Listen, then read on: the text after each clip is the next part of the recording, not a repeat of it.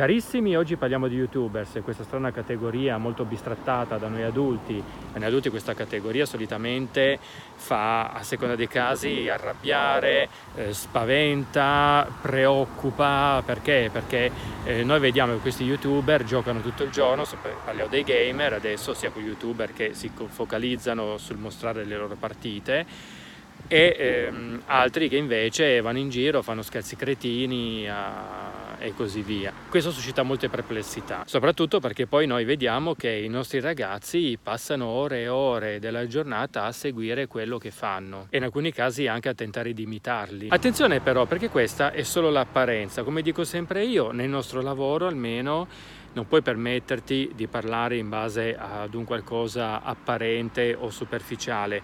Devi prendere il fenomeno, scomporlo nei suoi elementi e verificare ogni singolo elemento e analizzarlo non tanto nel suo contenuto quanto nel suo processo, nella sua dinamica, nella sua struttura. Attenzione perché il ragazzino che segue lo youtuber non segue tanto lo youtuber in sé, ma segue quello che fa lo youtuber.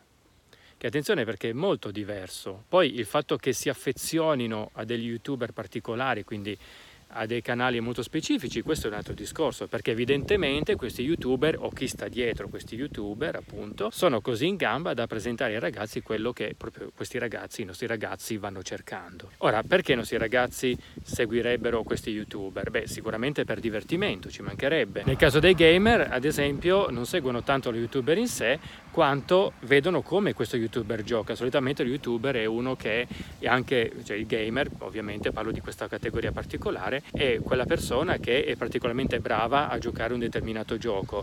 E allora ecco che nei suoi show eh, spiega strategie, oltre a mostrare le novità, ovviamente, lì c'è tutto un aspetto anche di marketing da parte delle case che producono questi videogiochi, sicuramente. Ma comunque il ragazzino in genere segue questi gamer per rimanere aggiornato sul, eh, sulle novità dei loro giochi preferiti, sicuramente, ma anche per studiare nuove tattiche. Poi queste tattiche loro le mettono in pratica nei loro videogiochi. Quindi loro seguono questi gamer un po' come allenamento. E da questo punto di vista mi viene in mente, ad esempio, quando io ero piccolo, quindi quando noi eravamo piccoli e ci divertivamo a vedere, passavamo anche ore del giorno a vedere le partite del nostro sport preferito, poteva essere calcio, basket, qualunque altra cosa, e osservare gli atleti come facevano, prendere spunto da loro, le tattiche, le strategie, i movimenti anche a livello più puramente fisico. E poi tentavamo di rimetterli in pratica, di imitarli, ad esempio ai giardini, o in oratorio. Quindi, come potete vedere, da questo punto di vista non siamo molto lontani. Cambia lo spazio all'interno del quale avvengono queste cose. Se prima era uno spazio fisico, adesso abbiamo uno spazio più virtuale, ma ancora per poco, perché poi con la realtà virtuale e la realtà aumentata probabilmente cambierà ancora un po' di cose. Però, siccome siamo adesso nel eh, giugno 2018, ovviamente parliamo di eh, dispositivi tipo smartphone, questi giochi che si giocano ancora con gli smartphone oppure con le console comunque a casa, PlayStation, Nintendo e così via. Quindi stavo dicendo, questi gamers diventano non tanto motivo di imitazione, ma motivo di ispirazione. E qui arriva anche un'altra cosa, ossia nella società di oggi in cui il digitale comunque ha assunto un ruolo importantissimo, un ruolo sine qua non, l'intera struttura della nostra società come la conosciamo oggi molto probabilmente non esisterebbe nemmeno. E allora i nostri ragazzi, i famosi nativi digitali, poi che esiste o meno questo termine, un altro discorso, comunque di fatto i nostri ragazzi sono nati e stanno crescendo in un mondo in cui il digitale ormai è una cosa scontata. Allora ecco che per loro prendere ispirazione da un giocatore di calcio oppure da eh, un gamer che fa vedere come si gioca a Fortnite, per loro non c'è alcuna differenza, se non la differenza del gioco che viene mostrato, tutto lì. Aggiungo anche un altro pezzo, per il ragazzo degli anni 70, 80, 90, il fatto di imitare il proprio giocatore di calcio preferito, altro atleta eh, dello sport preferito, oppure il proprio cantante preferito, il musicista preferito, in generale la band, eh, musicale preferita, quindi il fatto di imbracciare la chitarra e tentare di sperimentare gli stessi accordi che vedeva fare in un video, ad esempio, e questo per quel ragazzo degli anni 70, 80, 90 significava in un certo modo mettersi anche alla prova, quindi sfidare i propri stessi limiti e quindi superarsi, oppure sperimentava anche nuovi modi di essere. Allora ecco che i genitori dicevano eh, sei un buffone, stai facendo il buffone, ecco, vi ricorda qualcosa. In sintesi, quell'atleta, quel campione, eh, quel musicista, quel cantante servivano al ragazzo per crescere, per acquisire una sua identità, per confrontarsi, per sperimentare le proprie capacità e vedere dove crescere, oppure anche sperimentare i propri limiti, aggiustarsi di conseguenza. Allo stesso modo succede quando i nostri ragazzi osservano questi gamers. Ripeto, la differenza è il luogo in cui avviene, offline, quindi luogo fisico, oppure luogo virtuale. Ora, la domanda, ma eh, allora di tutti questi youtuber che i nostri ragazzi guardano, che cosa facciamo? Allora li lasciamo che li guardino,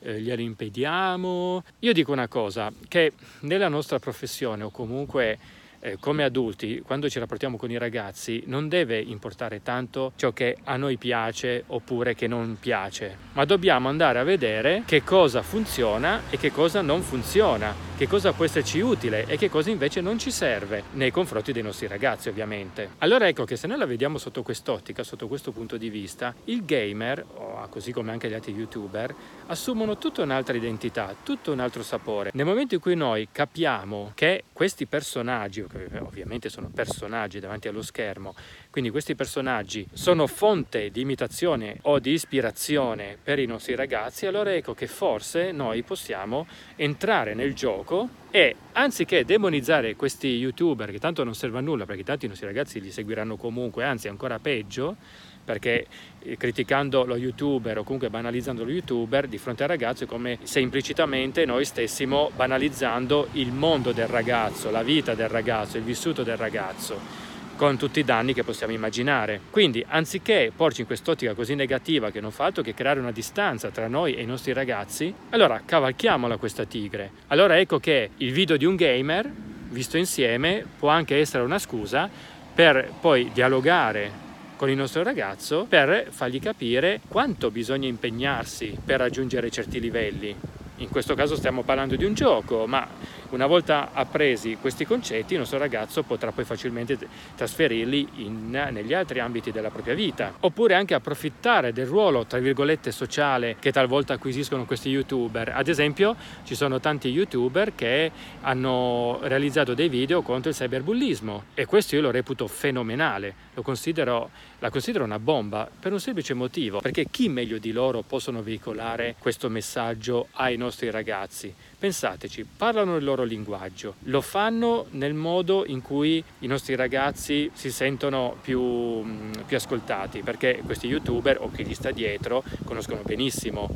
il pensiero dei nostri ragazzi, il mondo dei nostri ragazzi quindi non solo il linguaggio ma anche il pensiero. Inoltre molti di loro, soprattutto quelli più famosi, sono già fonte di ispirazione per, per, i nostri ragazzi. Quindi nel momento in cui lo youtuber smette di fare ad esempio i suoi prank, eh, gli scherzi che vanno a fare in giro tra di loro a sconosciuti ed inizia a parlare di eh, questioni più serie, ecco che i nostri ragazzi sono già più propensi ad ascoltarli. Allora ecco che magari un video di questo tipo lo si può anche vedere insieme e poi discuterne, perché no? E questo a sua volta può sortire anche un effetto molto più positivo, ancora più positivo, ossia facciamo capire ai nostri ragazzi che il loro mondo non è sbagliato, che noi accettiamo il loro mondo, non lo demonizziamo e di conseguenza noi siamo veramente vicini a loro, li ascoltiamo veramente, perché in loro non c'è nulla di sbagliato. Quindi la prossima volta che avete a che fare con un ragazzo che vi mostra l'ennesimo video dello youtuber, prima di porvi